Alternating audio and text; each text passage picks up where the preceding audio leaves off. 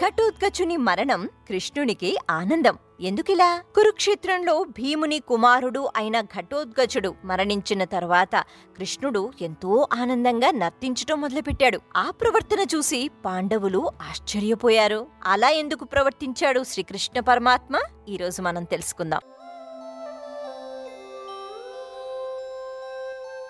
కురుక్షేత్ర యుద్ధం అన్నది మొదలైపోయింది. ఎవరు గెలుస్తారా అనేటట్టుగా ఇటు పాండవులు అటు కౌరవులు భయంకరంగా యుద్ధం చేసుకుంటున్నారు. ఎందుకంటే ఇక్కడ శ్రీకృష్ణ పరమాత్మ ఉంటే అక్కడ కౌరవ పక్షంలో ఎంతో మంది యోధులు యుద్ధం చేస్తున్నారు. వారు పూర్తి శక్తిని బలాన్ని ఉపయోగిస్తున్నారు. ఒక్కొక్క రోజు గడుస్తూ ఉంటే అసలు ఆ మన్నాడు మళ్ళీ యుద్ధం ఎలా జరుగుతుంది?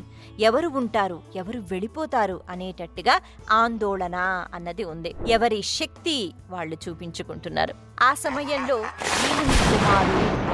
ఘటోత్కచుని ప్రవేశపెట్టారు. పాండవ పక్షంలో యుద్ధం చేయడానికి ఎంతో ఆనందంగా ఘటోత్కచుడు వచ్చాడు. అలా వచ్చాడో లేదో కౌరవులు బెంగబెట్టుకున్నారు ఎందుకంటే అది మామూలు యుద్ధం కాదుగా పక్కనే ఉన్న పెద్ద పెద్ద వృక్షాలను తీసివేసేయటం కొంచెం దూరంగా ఉన్న కొండలని కూడా తీసివేసేయటం ఇటువంటివన్నీ చేస్తున్నాడు ఘటోత్కచుడు అయితే తన తల్లి హిడింబ రాక్షస స్త్రీ కాబట్టి ఆ రాక్షస బలం అన్నది ఘటోత్కచునికి ఉంది. అలాగే భీముని యొక్క కుమారుడు కదా మరి ఇంకా బలవంతుడు.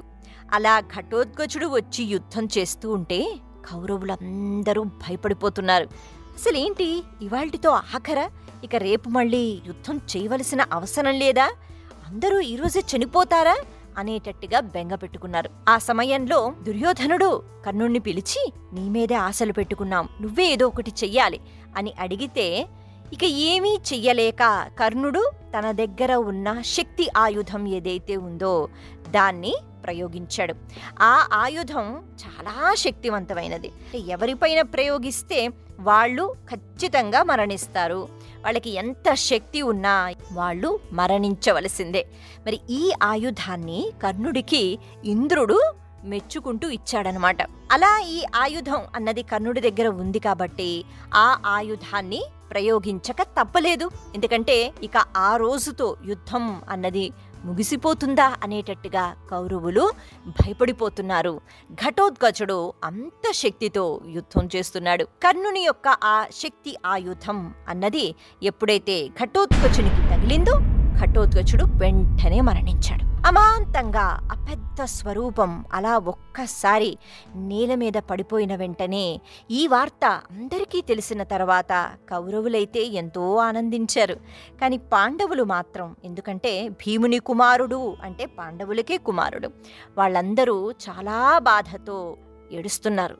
ఆ సమయంలో ఘటోద్గచుని మరణ వార్త విన్న వెంటనే కృష్ణుడు ఎంతో ఆనందంగా ఇంకా చెప్పాలి అంటే తను రథం మీద ఉన్నాడు. వెంటనే ఆ పగ్గాలు విడిచిపెట్టేసి ఒక్కసారిగా అమాంతంగా రథం మేంచి దూకి ఆనందంగా చిన్నగా అటు ఇటు శరీరాన్ని కదుపుతూ చిన్నగా నాట్యం కూడా చేస్తున్నట్ట. ఈ ప్రవర్తన చూసి అక్కడ ఉన్న పాండవులు ఆశ్చర్యపోతున్నారు. ముఖ్యంగా భీమునికి చాలా కోపం వస్తోంది. అర్జునుడికి కూడా కోపం వస్తోంది. కానీ కృష్ణుడు అకారణంగా ఇలా ప్రవర్తించడు. ఎందుకు ఇలా ప్రవర్తిస్తున్నాడు అని అడిగే ధైర్యం లేదు. అసలు ఆ సమయంలో వాళ్ళు పూర్తిగా బాధలో ఉన్నారు. కృష్ణుడు మాత్రం ఎంతో ఆనందంగా నృత్యం చేస్తూ పాంచజన్యం కూడా పూరించేట. అంటే యుద్ధం మొదలయ్యేటప్పుడు పాంచజన్యాన్ని పూరిస్తాడు. అలాగే ఏదైనా శుభం జరిగినప్పుడు కూడా శంఖాన్ని పూరిస్తూ ఉంటారు. అలా కృష్ణుడు చేసినప్పుడు అర్జునుడు వచ్చి కృష్ణ పరమాత్మ మరి అకారణంగా నువ్వు ఏ పని చెయ్యవు కదా. ఇంతలా ఎందుకు ఆనందిస్తున్నావు? ఘటోత్కచుడు మా కుమారుడు కదా చనిపోయాడు. నీకు బాధగా లేదా? అని అడుగుతాడు. దానికి కృష్ణ పరమాత్మ అంటారు నాకు ఈ బంధుత్వాలతో లేకపోతే ఈ నా అనే వాళ్ళు అని ఉండదు. నాకు ధర్మం ముఖ్యము. ఈరోజు ధర్మం గెలిచింది అని నేను ఆనందిస్తున్నాను. అంటే ఇంకా ఆశ్చర్యంగా చూస్తూ ఉంటాడు అర్జునుడు. అప్పుడు కృష్ణుడు అసలైన విషయం చెప్తాడు. అంటాడు అర్జున ఘటోత్కచుడు భీముని యొక్క కుమారుడు. కానీ మీ దగ్గర పెరిగాడా? రాక్షస జాతికి సంబంధించిన వాడు కాబట్టి రాక్షసులతోనే తిరుగుతూ ఉన్నాడు. అలాగే రాక్షస ప్రవృత్తి కలిగి ఉన్నాడు. అంటే హింస అన్నది బాగా ఇష్టము. అధర్మ మార్గం వైపు వెళ్ళడం ఇష్టము.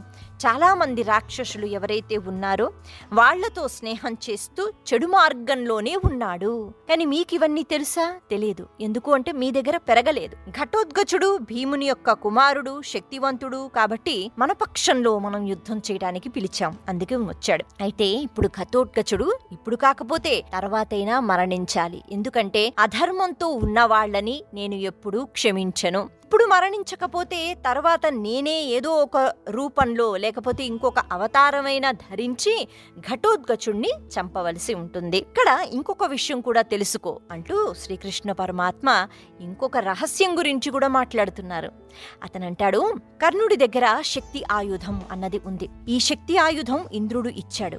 ఈ శక్తి ఆయుధాన్ని ఉపయోగిస్తే ఎవరైనా చనిపోవలసిందే. ఆ సమయంలో నేను కూడా రక్షించలేను. అటువంటి సమయంలో ఈ ఆయుధం కేవలం అర్జునుణ్ణి చంపడానికే కర్ణుడు తన దగ్గర పెట్టుకున్నాడు. అది వాడడం లేదు. సమయం వచ్చినప్పుడు అర్జునుడు ఎదురుగా వచ్చినప్పుడు యుద్ధం మొదలైనప్పుడు కర్ణుడు విడిచిపెడతాడు. అప్పుడేం జరుగుతుంది? అందుకే ఈ ఆయుధం అన్నది ఇది ఉపయోగపడాలి. ఘటోత్కచుడు వచ్చాడు కాబట్టి తాను భయంకరమైన యుద్ధం చేస్తున్నాడు కాబట్టి శక్తి ఆయుధం అన్నది కర్ణుడు ఉపయోగించాడు. ఇప్పుడు ఏమైంది ఆ ఆయుధం ఒక్కసారి ఉపయోగించాలి. ఉపయోగించేశాడు. ఇక అర్జునుడి మీదకు ఇంకొక శక్తి ఆయుధం ఉపయోగించటానికి లేదు. అందుకని ఇవన్నీ ఆలోచించి నేను ఎంతో ఆనందంగా నృత్యం చేస్తున్నాను. ఇప్పుడు అర్జునుడికి ఏమీ జరగదు అనే నమ్మకం నాకుంది. ఇన్నాళ్ళు ఎంత భయంతో నేను ఉంటున్నానో తెలుసా? అలాగే అధర్మ మార్గంలో వెళుతున్నది కొడుకైనా కూతురైనా అన్నదమ్ముడైనా ఎవ్వరైనా ఎప్పుడూ ధర్మమే గెలవాలి బంధుత్వాలు అన్నవి ఉండకూడదు. ఘటోత్కచుడు అధర్మ మార్గంలో ఉన్నాడు. ఇప్పుడు కాకపోతే ఎప్పుడైనా నేను చంపవలసిందే.